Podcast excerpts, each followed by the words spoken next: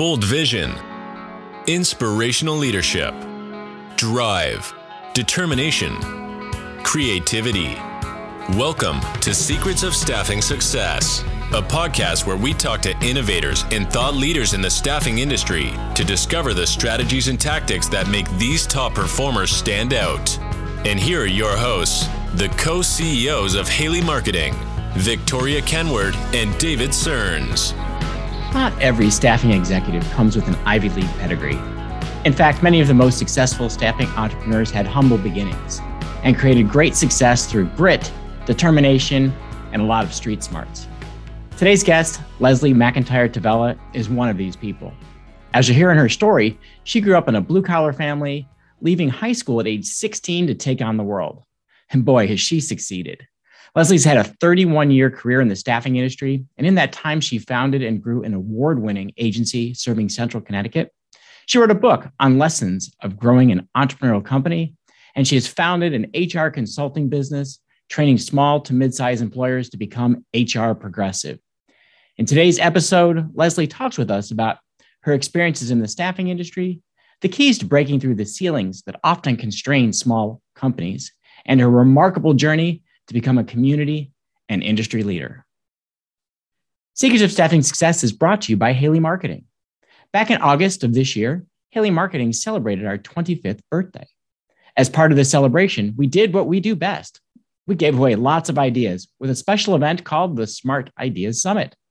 Over seven hours, we had 14 presentations by the industry's leading consultants, sharing ideas on strategy, sales, recruiting, operations, and of course, marketing.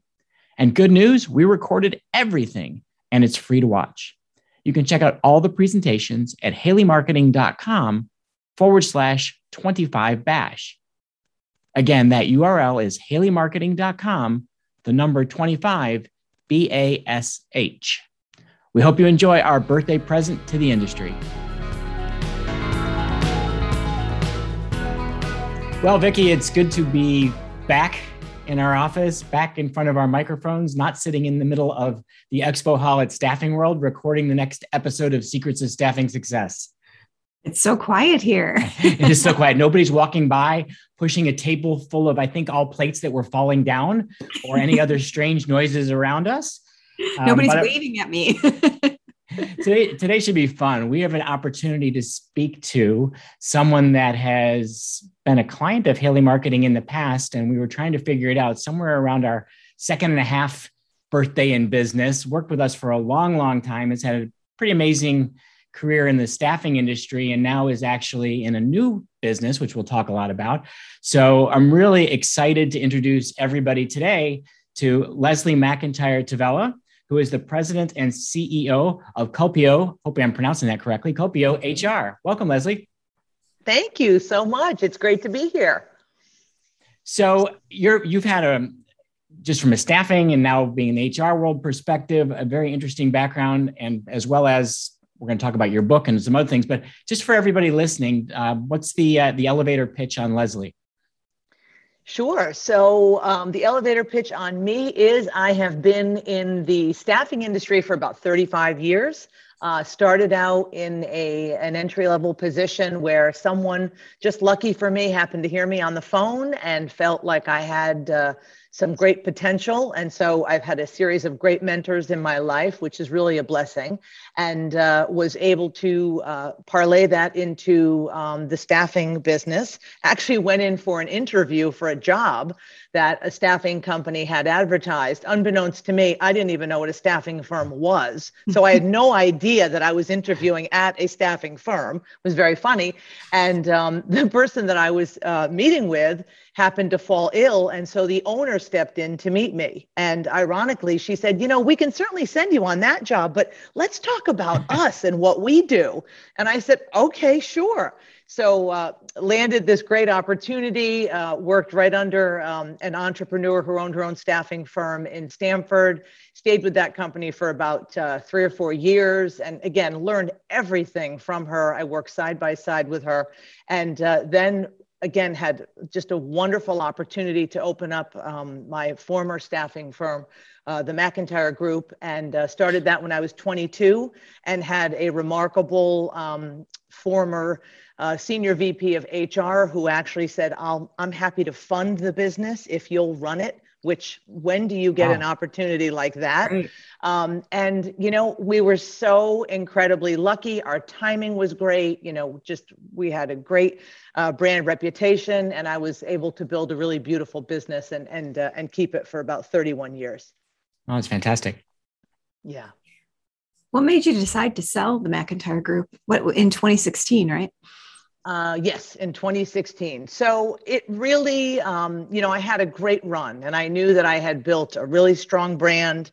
Um, we were um, wildly recognized for what we did. Um, but, you know, you've heard about that 25 million marker, right? Where everyone gets to kind of that number and uh, they it takes a lot to get past it and i knew at that time that i had i was really going to have to do some incredible things to get past it um, you know we were pretty much there um, but I, I really just didn't want to uh, put in any more of my own capital. I really didn't know that I would work well, um, you know, with venture capital. I had been running my own business for a long time now, and I think it's really important to know what you're good at and know what you're not.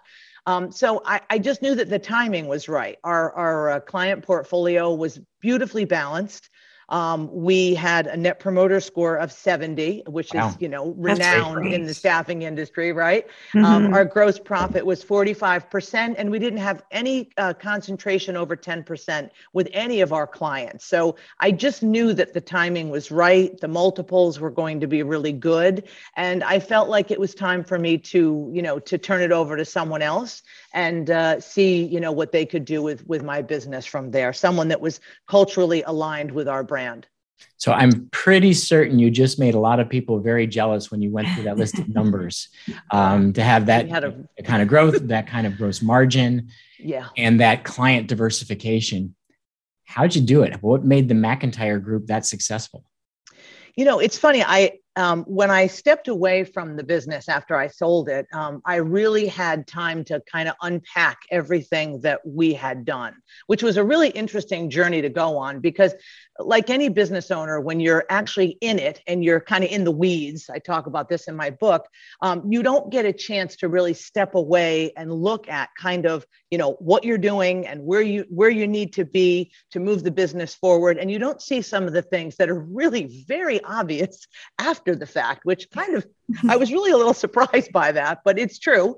Um, and one of the things that I think in staffing, particular, that you have to make a decision on is: Are you going to be a transactional business, or are you going to have a a consultative approach. And we were very, very lucky. We were not a transactional business. We really um, wanted to have uh, remarkable relationships with our companies, and we wanted to make sure that our client uh, relationships endured for many, many years. We had um, our average client relationship, the tenure of those relationships was about 15.4 or five wow. years. So we had an incredible um, client run, and we knew those companies, um, and those relationships were really coveted by a lot of the large staffing firms. But we were able to, uh, through the use of having incredible people in our company and the tenure of our actual staff being uh, quite long, we were really able to cultivate those great relationships. And I think that's where it really starts.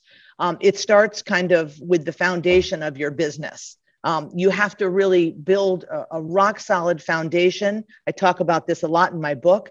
Um, and then from there, you have to be very, very consistent with the processes that you put in place um, and with the people uh, that you hire and the culture that you build. And that might sound like, you know, very easy to say, but it's certainly, as we all know, um, something quite hard to do and to achieve. It's the holy grail, isn't it? like to be able to do all of those things. Yes, it is. So you're you're at a you are at a point where all of this is coming to you. Is that why you decided to write it all down and put it in a book? What what motivated you to do that? Yeah, I well, I really wanted to because I felt like I had some lessons that I really thought a lot of uh, young or new entrepreneurs could, you know, could really um, see the value in, and even people that um, really ideally entrepreneurs that are already started but are kind of at that you know 500,000 uh, or a million or two in revenue and they just can't quite figure out how to scale the business and, and how to build it up to the level that I had gotten it to. Because that's also I think another inflection point. You know uh, you have a lot of small entrepreneurs and they have a very difficult time scaling the business to 5 10 15 you know those are those are some pretty large markers um, to get to. And i think a lot of the lessons in my book are um, lessons that will really help entrepreneurs reach those milestones. What do you see as the you, you mentioned some ones because i've also often heard that there's a $10 million barrier. You mentioned a $25 million barrier. There's usually a 50 or $100 million barrier. And yes. at each of those barriers there's typically major transitions that organizations need to go through but let's talk, let's start the smaller ones, the companies that are trying to make it to you know, one to two or two to five. What do they need to do? What made you successful? Oh, such a good question. It's funny because I think back and I remember when I opened you know, my company, it was me, myself, and I, which I thought I look back and I think it's so funny. I would do the payroll, I would do the sales calls. I, you know, I was a one-man band, which just seems ridiculous now, you know, when I think back. But and that's kind of the journey that I had to go on. I had to go back and remember all of that and not just think about, you know, we're here now, but how how did we get there? And you know, one of the things that I think is really important is um, early in, we really developed our what I call MVPs, which is mission, value, and purpose. And we really adhered um, to those principles. You know, those really were our guiding lights. We, we had a mission, everyone knew what the mission was. We had a set of core values. Everyone really knew what those core values were, and we kind of really lived and died by those values. So they weren't, um, you know, they weren't inspirational uh, they were inspirational, not aspirational. Pardon me. And so, um, you know, we we really uh, needed people to understand that this is the type of person we were going to hire, um, and this is the environment that we wanted them to be in, and this is the culture that we wanted to build. And and I'll I'll honestly say that one of the mistakes that I made, which I'm can easily talk about those, is. Um, when we probably got to about our 27th or 28th year, um, I noticed that my some of my staff had changed, um, and they weren't aligned uh, with our MVPs. And I uh, did not address that and have those people move on and go you know work for another organization. Um, and that's something that I, I really talk about in my book. Um, I, I, talk a lot about don't lower your standards you know never lower the bar. Um, it's really a decision that you have to make. And it's a very very difficult one because you know everyone is struggling for talent and everyone is struggling to bring you know candidates into their um, you know good people into their companies. But it's really important that those people are culturally aligned with your brand um, and they really do see the mvps uh, and they're and they're going to follow those because if you get a couple of people that aren't following you know those values um, over time the whole your whole process and your whole company can change. What's really funny is this morning i sent david this quote. It says nothing will kill a great employee faster than watching you tolerate a bad one by perry belcher. And we and were having that absolutely discussion. the truth yeah, yeah. It, it, totally resonates because if you allow somebody like that to stay on your team you're sending a message to the other employees and the other the members of your team and it quickly degrades. So how did you get yourself out of that situation? Um again thank goodness. I really when i say i had only a few i really had only a few um, and you know this is what's difficult because as you grow your business you know you start out as an entrepreneur touching everything and doing everything. Everything has your flavor and tone and, and you have you know as you as you both know being you know very successful entrepreneurs you literally started everything yourself. And so you wrote everything you branded everything you designed everything. But in order to really grow your company and to build this successful business you have to be able to let it go. And you have to be able to delegate those those duties to other people. And it's really it's very hard. Uh, and i think what's important is you have to really learn how to articulate what your brand is and really make sure that you have this um, consistent set of processes so you can really train your people to be like-minded and you know do kind of the same work or similar work that you would do um, you know, but I tell people all the time, and, and I, I've talked about this a lot no one's going to love your business the way you do. No one is going to work in your business the way you do. So you do have to have a slight sacrifice because, again, it's it's your business and so you just have to really hope that you continue to hire those right those right people I know we've uh, talked on the show before about uh, we're, we're fans of uh, Robert Glazer and he talks about the art of delegation and he, he teaches on the 85% rule mm-hmm. and he mm-hmm. said essentially if the person you're handing something off to is can do 85% of what you would do or 85% of your standards that's okay you're, you're if you push for 100% you're going to be micromanaging yourself to death but at 85% yes your savings in delegating is now greater than the loss because it's not quite up to your standards. But that's a hard lesson. And you, I'm going to go back to the small business owners because I, I always feel like I relate very well to them.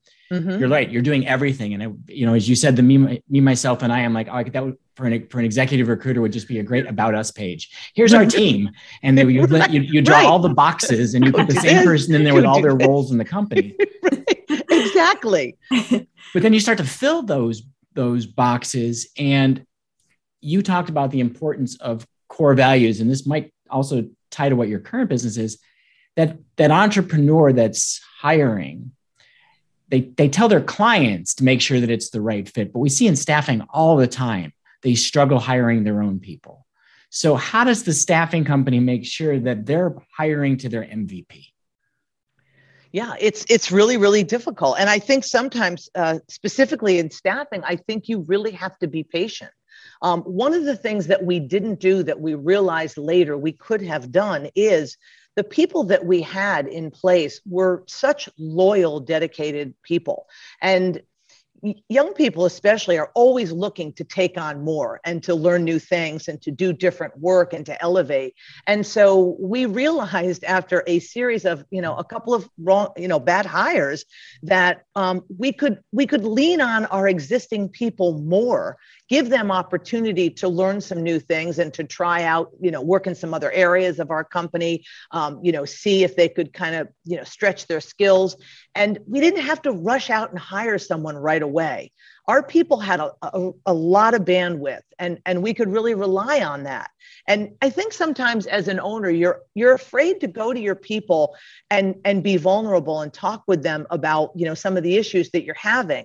And you have to know that if you have a group of trusted advisors um, and really committed people that that you can do that. You can sit down and say hey you know we're having a difficult time finding the exact uh, cultural fit for this position would you all mind helping out a little bit and working a little bit more or you know lending a hand here while we really take the time?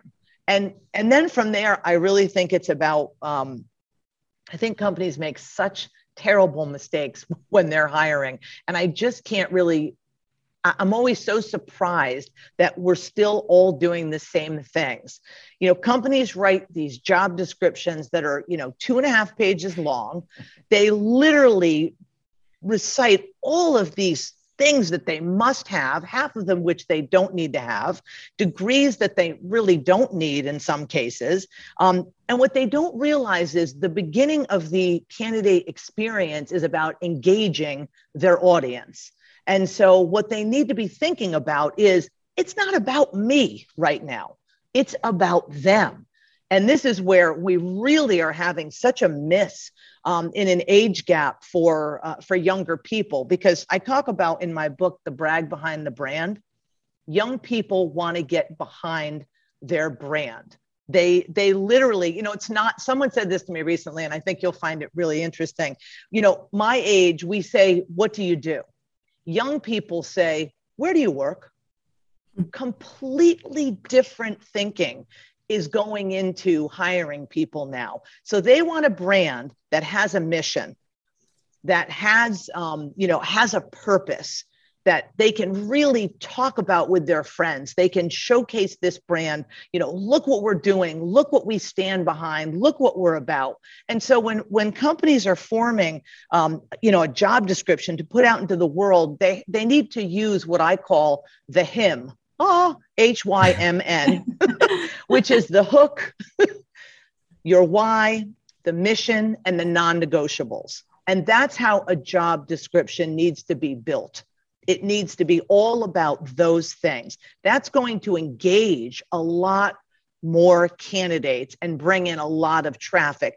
Then, when you're doing your interview, you can get into all of the nitty gritty and the boring stuff about the job and you know the internal jargon. Some of the job descriptions. Sometimes I think, man, maybe I'm maybe I'm getting too old to be in this business. I read some of these job descriptions. I'm like, there was 13 acronyms in there. I don't even know what they mean. I mean, and I'm sure that the people in those industries, I'm sure they do know. But is that exciting?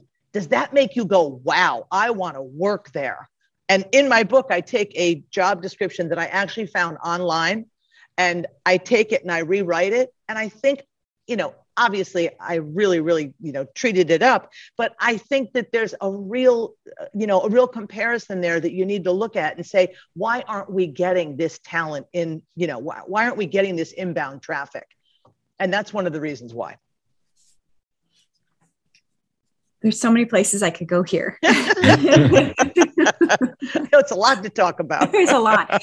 And I totally agree with you on the acronyms. Poor David has been hearing me complain a lot about how much we use acronyms and the fact that, you know, our our clients, our team members, they don't know what all these acron- acronyms are. And the staffing industry has a ton of acronyms. Do, And then you, you get lost on what does that mean? And then you miss yeah. the whole context of what we're talking about. Yes. But yeah, it makes sense not to put them in a job description. I mm-hmm. love this HYMN method. I love that idea behind that. It's marketing. It's selling it what you do and getting right. people excited about what they're going to do and their potential to be part of this. And Correct you know i think we've been trying to get that across for years in in our business but you've done it so succinctly with this method i'm going to have to steal that you can you may I'll, I'll uh, credit you every single time. Thank you so, so much. so, right now, there seems to be a disconnect, though, between the open jobs and the available people to fill them. So, we can write better job descriptions, but are the people out there? What are you seeing? Yeah, so it, it's it's a market like I've never seen before because I think um, you know I think COVID nineteen really gave people time to kind of do as I did, which is to sit back, uh, you know, and unpack their career and and really make them think. Uh, is this what I really want to do going forward? And am I happy? And has my company um, truly valued me and you know do they do they care about my wellness and my well-being? So there's a lot going on right now. Um, I, I, do think that um, you know people keep saying and I, I keep hearing a lot of my clients say you know when we go back to normal and you know i hate to say it but i've now finally just said it to them because they need to hear it we're never going back to normal that's that was then and you know we are here now. And mm-hmm. and i don't know that we necessarily need to say that that was normal. I just don't think we're going back.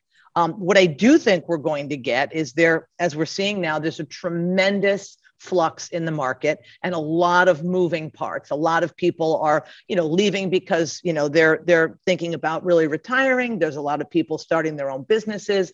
Um, a lot of people moving in different roles because they really do value the hybrid um, you know work opportunities now compared to you know going every day to a brick and mortar. So I just think there's a lot of movement that's going on. And I think that companies really need to, once again, really, really work on that brand and what that company really does um, and how they can really relate that to their um, people because that's what people want. They really want to have something to really stand behind um, and something that really has a purpose in the community. I mean, young people are all about social media and marketing. I mean, that's they're just walking billboards for you know for social everything. Everything gets posted. They want to talk about everything. They want to showcase their companies. They want to say look what my company did. Look what we're doing. Here's what's happening. And so you know what? If if these if some companies or a group of companies aren't doing that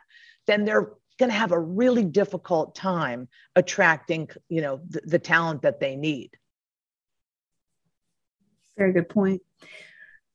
Um, i think there's a piece of this is that the whole um, candidate journey and and what that applicant goes through. And i think you touch on this in your book too. So i want to talk a little bit about you know how do we change that applicant journey to make it more competitive and how do we eliminate bottlenecks? What are those bottlenecks? So we were talking a lot about this um, over the past couple of weeks because um, it seems to me that you know there's there's this there's a large group of uh, candidates that are looking to leave their jobs and find new jobs. And there's a tremendous amount of companies looking for people. And I can't seem to understand why we can't seem to get those things connected.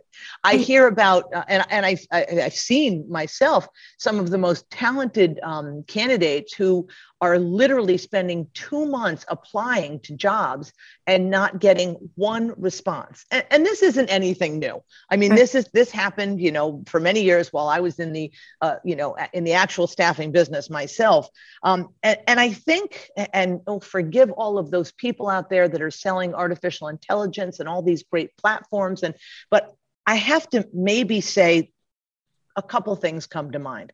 Number one, right now, human resource departments are pressed absolutely beyond anything I have ever seen before. Um, this has been the hardest two years for them um, and for you know for so many of, of our of our clients so i think right now if you don't have your talent and your hr teams separated and you don't have the luxury of having a talent acquisition person or persons i think it's a very very difficult time because i think the issue is time that's number one.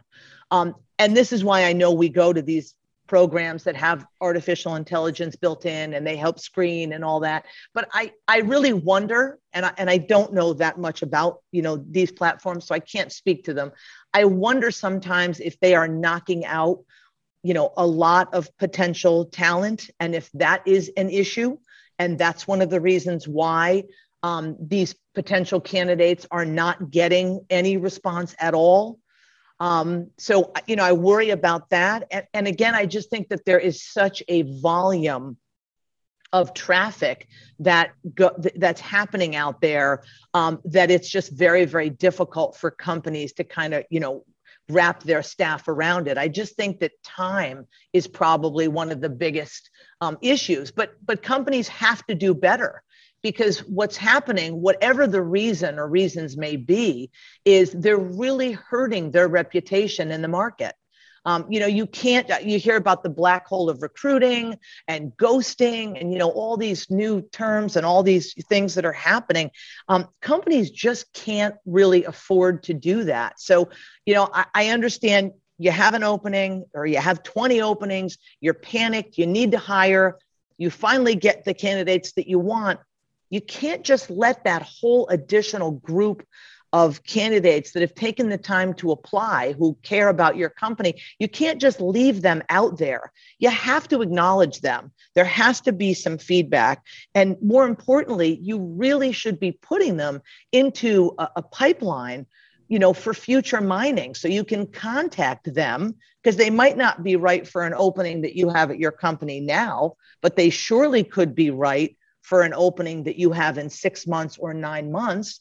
And this is why, no matter what platform they ever come out with, staffing firms are always going to rule the day because we know how to manage and, and uh, navigate a candidate pipeline. We know how to build them. We know how to continually touch the candidates in that pipeline, and we know how to mine them for future opportunities. And that's what companies simply can't seem to figure out. Leslie, that's, that's really fascinating. The, the ability to build, manage, and navigate that talent pipeline. And I'm thinking about, we just came back from Staffing World, and it was technology, technology, technology. And everybody's trying to use technology now, in some cases, to improve the candidate experience, very often Correct. to extend the recruiter's capabilities to handle a larger volume of work. Correct. And what one of the things that we're we're seeing though is you know the technology is great when it enhances your process.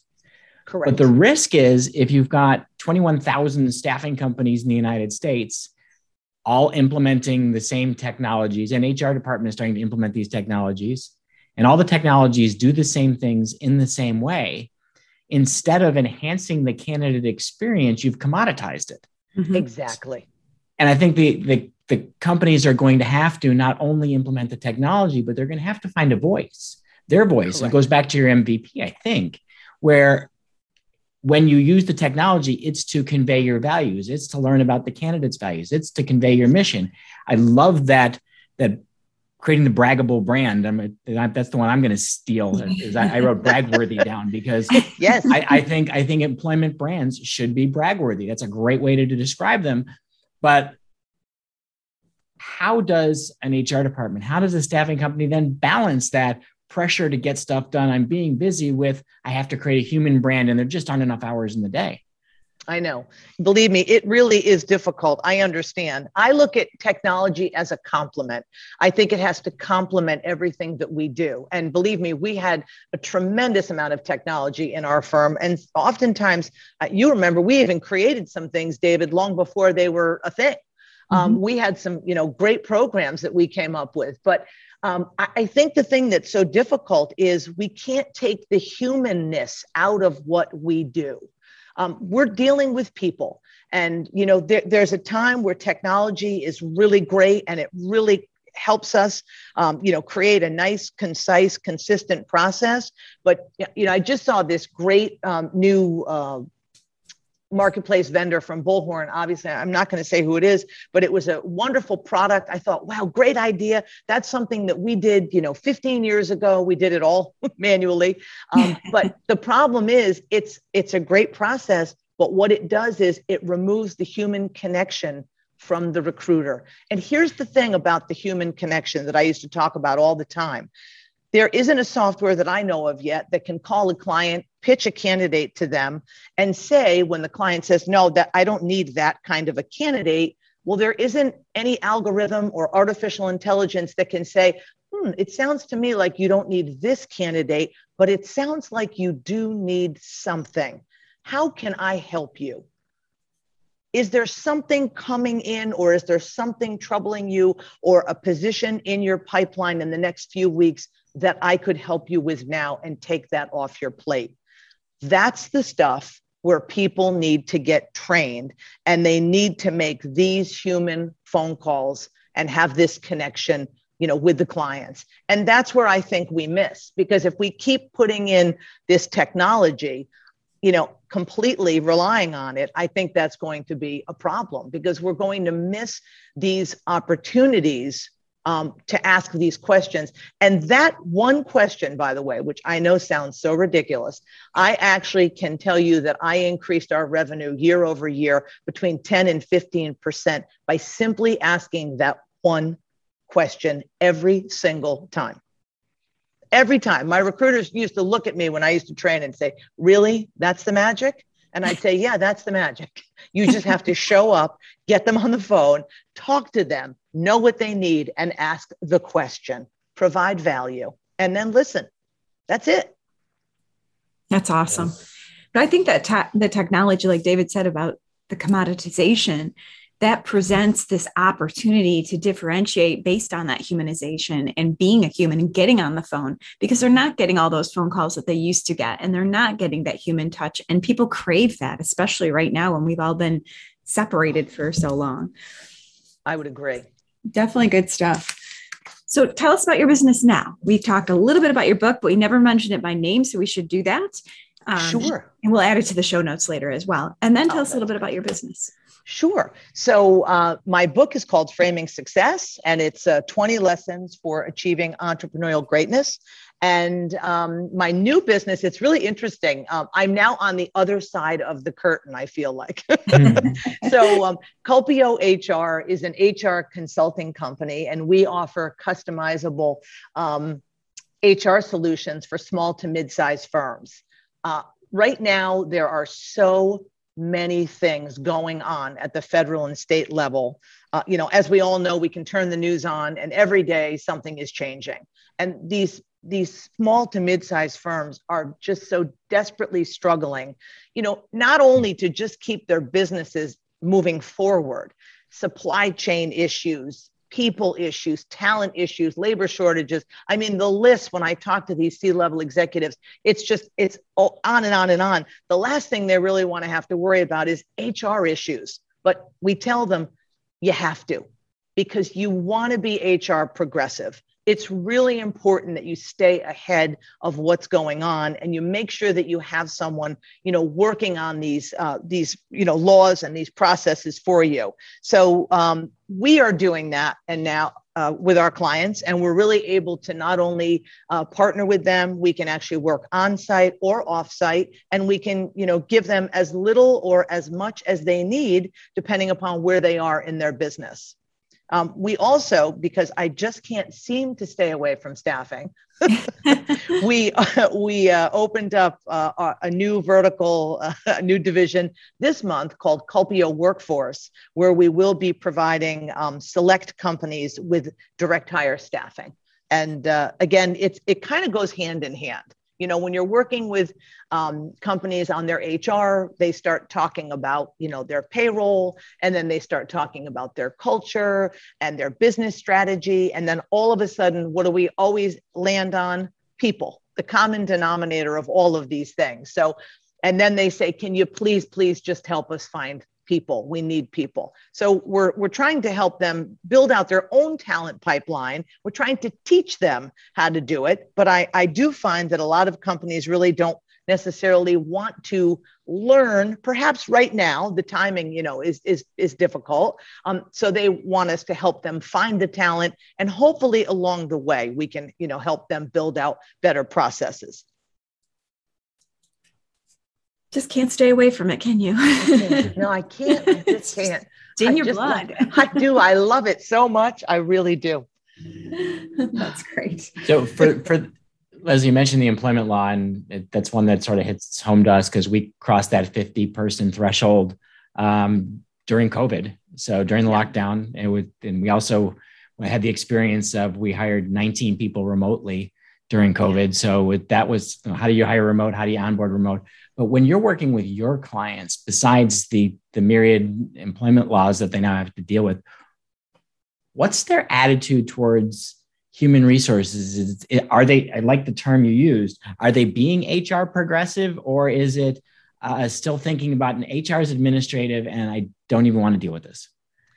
Well, it's interesting. There seems to be kind of two buckets. There's um, there's most of the companies they really want to be hr progressive and they they, they want to do everything right.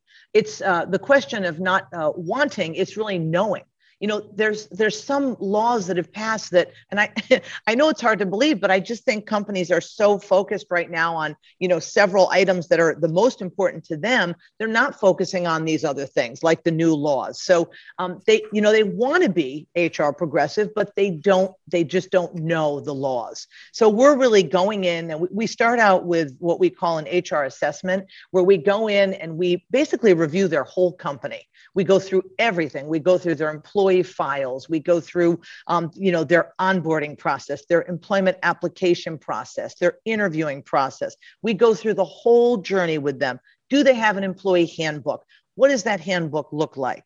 Um, so many of our companies, as you, hired remote workers, and they are in five different states. They they really had no idea that they couldn't hire people in five different states they didn't really think about what that meant to the business. So now we explain to them that you know yes now you have these workers and they are in different states. And so now yeah there's a lot of different things that we have to do including you know following all these laws. And again you know it's just you feel so bad because there's just so many things that are happening every day particularly our companies that are dealing with you know supply chain issues and product and you know a lot of frustration there. Um, you just feel so bad when you tell them, by the way, we've got a couple of things here that we have to fix. But it's okay because we're experts in this. We can help them. We tell them, listen, you focus on what your what your pri- true priorities are, and we'll button up the rest and get it in great shape. and and you know really help you make sure that you have the right processes for you and for your employees to make sure everyone is you know safe and, and working in the right environment awesome thank you do you go so far as to get into culture and establishing the mvp with these clients? Or is yes, that more business? Yeah. Yeah we are. Um, it's you know it's really interesting um, because you know when i first started the business i had a lot of people say to me um, i have an advisor. I've been on a, a board for about probably about 10 years now with the same group of executives. And so i really kind of consider them my board members. And they said leslie the company is you know it seems like you're going to be doing a lot and I said, you know, I understand that, that it would seem that way. I said, but, you know, again, when you're working with small business owners, you know, there's a lot to do. Mm-hmm. And so we want to make sure, you know, we certainly don't want to tell them we can do everything. I can give you a whole, you know, a, a whole list of things we don't do. But um, a lot of it really does fall under, you know, building a strong foundation and, and in doing that it really does start with you know having an employee handbook having having values making sure that you infuse those values into your company and into everything that you do you know your your town hall meetings you know everything. You you really you don't want to just have values that you know you write and then half the owners can't really even recite their own values as we all know so that's not a good thing. So mm-hmm. we work on things like that and it all really goes hand in hand with culture, people, building a great company. That's great. I was thinking, you know, that's probably a lesson that a lot of staffing owners think that they know, but I know from consulting over the years, we always ask companies, what's your mission? What are your goals for the next 12 to 18 right. months? Yeah. And I'm always astonished at the number of times I get a mission that's very vanilla and really long. Yeah. And the answer the answer is never that somebody spouts it off right away. It's the oh, I know that's written down. I'll get that and send it to you. Correct. Correct. And then even the goals, yeah. there's no clarity. We want to grow. Well, by how much? By when? Why? Where areas? Why is it important to grow? When you get into coaching on the HR side, um, does it become almost strategic business coaching, or is it does it stick to HR? No, it really does become strategic business coaching because we're lucky enough to generally um, work with either the founder um, or the C level team. And so th- these are the things that we really talk about. And all of those items fall under, um, you know, looking at the strategy and vision of the company. And again, if the owner doesn't know what the vision is and what the purpose is, um, then how can how can the employees? I mean, you you really have to lay this foundation out for your for your people. And David, I have to bring up something that's really funny. So you probably probably did a presentation oh my goodness, I'm going to say, I don't know, 10 years ago, I used to really watch all the Haley, uh, all your Haley webinars because I thought they were fabulous. And you did something on value propositions. This was so important. And I remember I took my entire company down into our meeting room and I gave them a scrap of paper and I said to them, What's our value proposition? and literally i remember I, you know at that time i probably had i don't know 35 people and i know they were all scratching their head and going oh my god what is is this like a trick question? What is our value proposition? And i remember right it was a very pivotal time for me because i thought okay if they don't know the value proposition then what in God's green earth are they telling our clients? And why mm-hmm. are we any different than any other staffing firm. Because the one thing I notice about staffing firms is they all say the same stuff. you know, and again, until you obviously become a very, very large staffing firm, but let's say all of the staffing firms, 25 million and under, they're pretty much all selling the same stuff.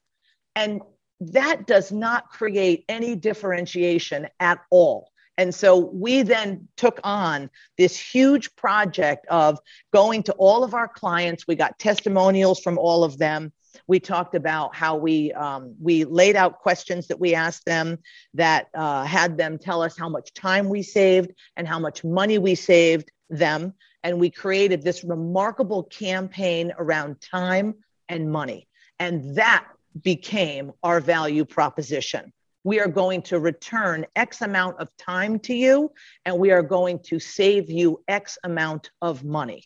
And that was kind of who then this company became. And, and we really then dug in to, okay, this is who we are, and this is why we really are different.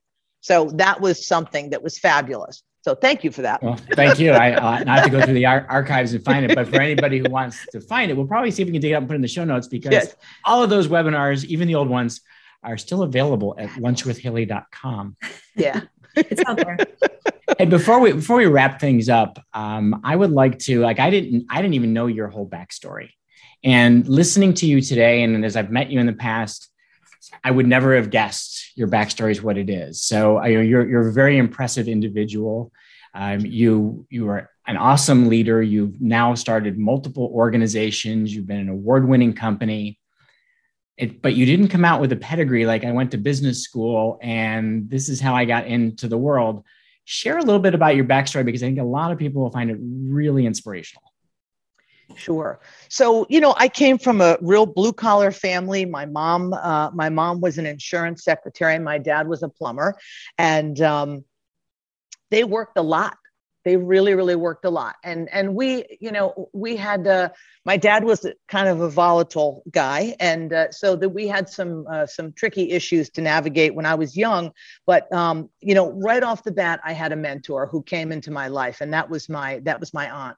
Um, and she truly was so ahead of her time and such a magnificent person. Um, my mom went back to work uh, about three days after I was born, and my uh, my mom gave me to my aunt, and my aunt took took me from that uh, moment in time. And as I grew up with her, she basically instilled in me the uh, message that uh, and the belief that I could do anything that I put my mind to.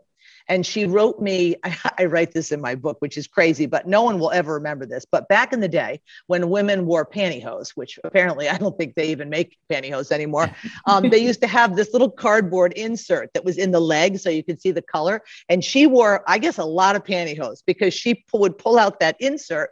And every single day, probably from the time I was, I don't know, seven or eight, she would write me a letter and leave it on my desk in, in my uh, in my bedroom every single day. And some days they were just, you know, it's a beautiful day, Leslie, and I'm so happy that you're here and uh, go out and do, you know, great work and, and be a wonderful person. And I love you a million, love M. And uh, if it was a bigger issue or if I was going through something, she would bring me on the journey of remember who you are, remember that you can do anything. Um, you know, it, it's it's all about you. Go out there and go get them. And so she was my first true mentor. And uh, the reason that I really was able to see that there was a path for me, I truly believed that I could do anything that I that I put my mind to. And so when I got my first job at my uh, little paper supply company, um, she told me that day, you're going to get that job. There's a bunch of people that are going in there, but you're going to get it. Go in there and get that job.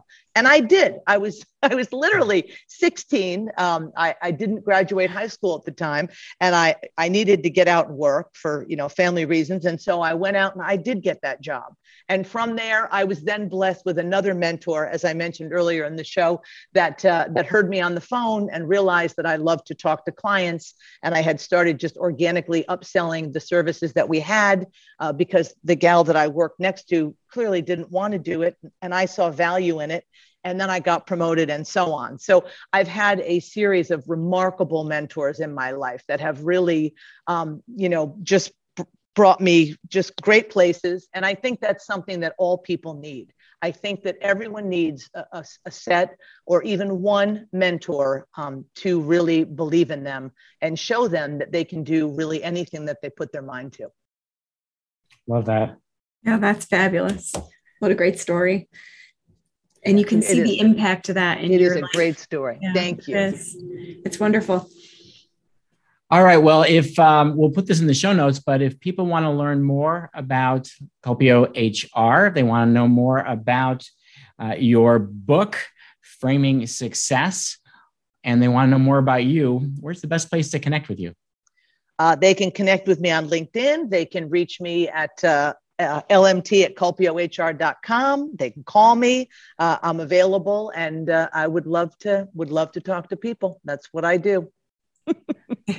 Fantastic. Well, thank you so much. This has been absolutely fantastic. Uh, I've got pages and pages of notes to now go digest and put lessons into Haley marketing from today. So thanks. thank you, David and Victoria. Thank you so much. So Thanks, great Leslie. to see you both. It's a pleasure. Always. Thank see you, you soon. Bye bye.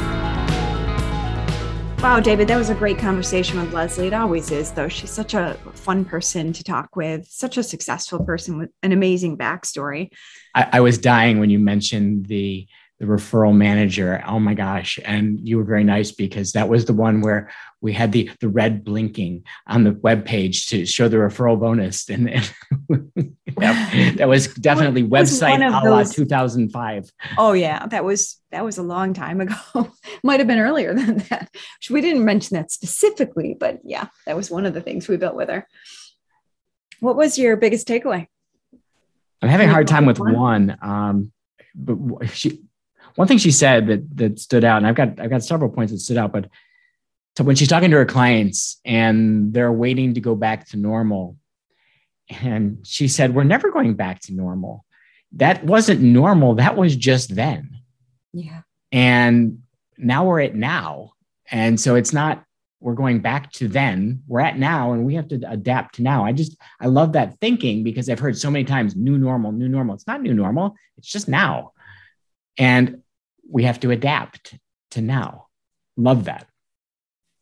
Yeah, I think I think for me, the biggest um, takeaway takeaway was we were really it's something we've been talking about a lot is you know marketing the job openings and making it i think she said braggable but she's exactly right. The young people today, and I maybe not just young people, we want to be proud of where we work and what we're contributing. And we have to tell that story in those job posts to get attention of the people that we want that have the same values that will get excited about those things. It all comes together.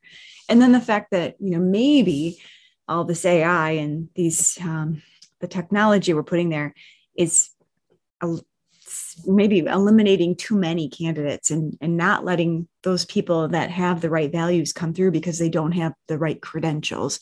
And maybe we shouldn't be hiring so much for credentials and more for fit. Well, especially in today's world when we're we're still mostly remote or even companies that are hybrid. And she said, you know, you can't take the humanness out of what we do. Mm-hmm. If we remo- remove human connection from the recruiter, we lose the insight. And well, I, maybe there'll be a day when AI is artificial insight. Right now, it's mostly just machine learning and analyzing data sets. And a recruiter can analyze more than data sets, they can analyze emotion, they can analyze body language, they can analyze situation. And that's where insight's going to come from that combination of, of experience and being able to look at the situation. The technology clearly can augment the process, but we've heard this as a recurring theme with a lot of our guests.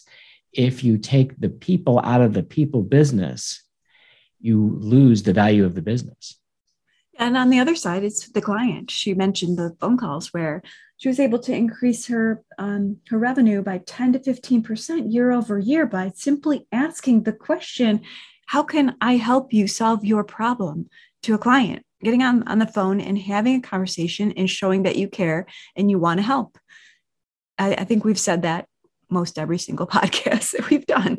I know our show's going to get really redundant, but it, but these, some of these lessons are so foundational. And, and speaking of which, you know, that defining the MVP, like every business consultant, every B school class in entrepreneurship, they talk about defining your your mission, your vision, your core values. She defined it as mission, value, and purpose.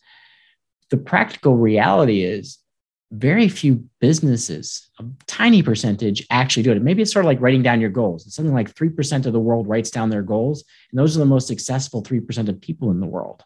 Well, companies that really define their MVP and then use it to drive decision making, use it to drive hiring, use it to drive those town hall meetings, the, the reviews you're doing with people.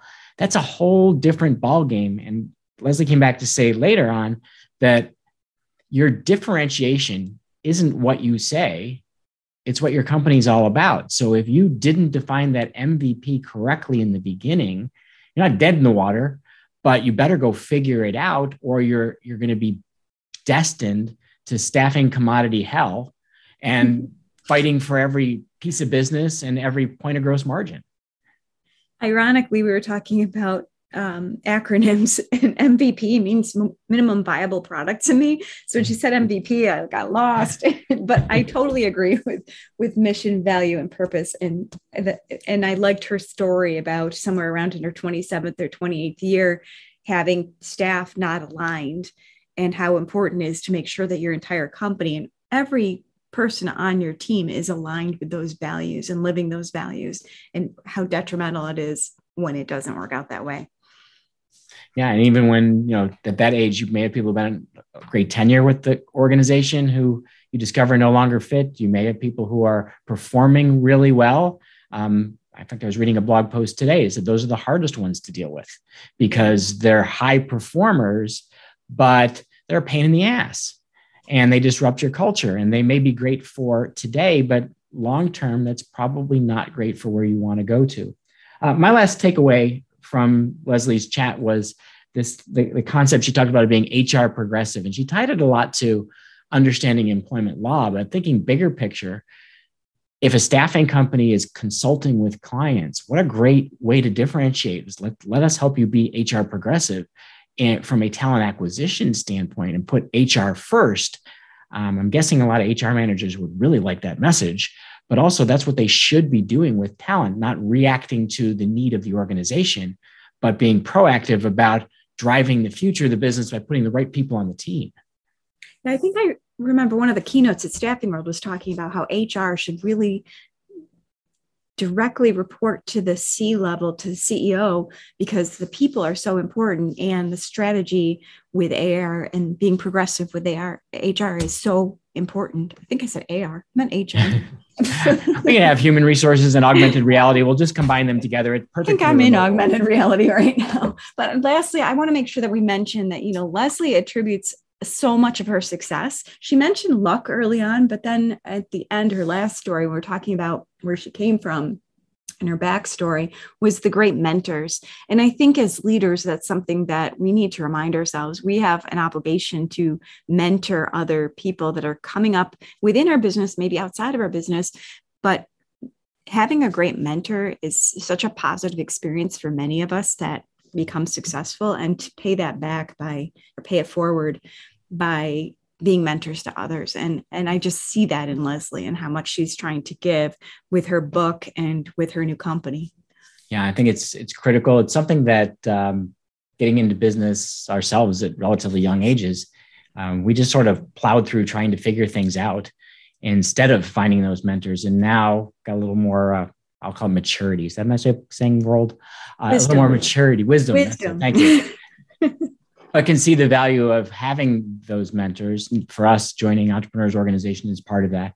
But I love what you're saying of you know, make sure you're you're sending the elevator back down so that you're helping to bring other people up, whether they're inside your organization or inside your community or inside your industry that you serve.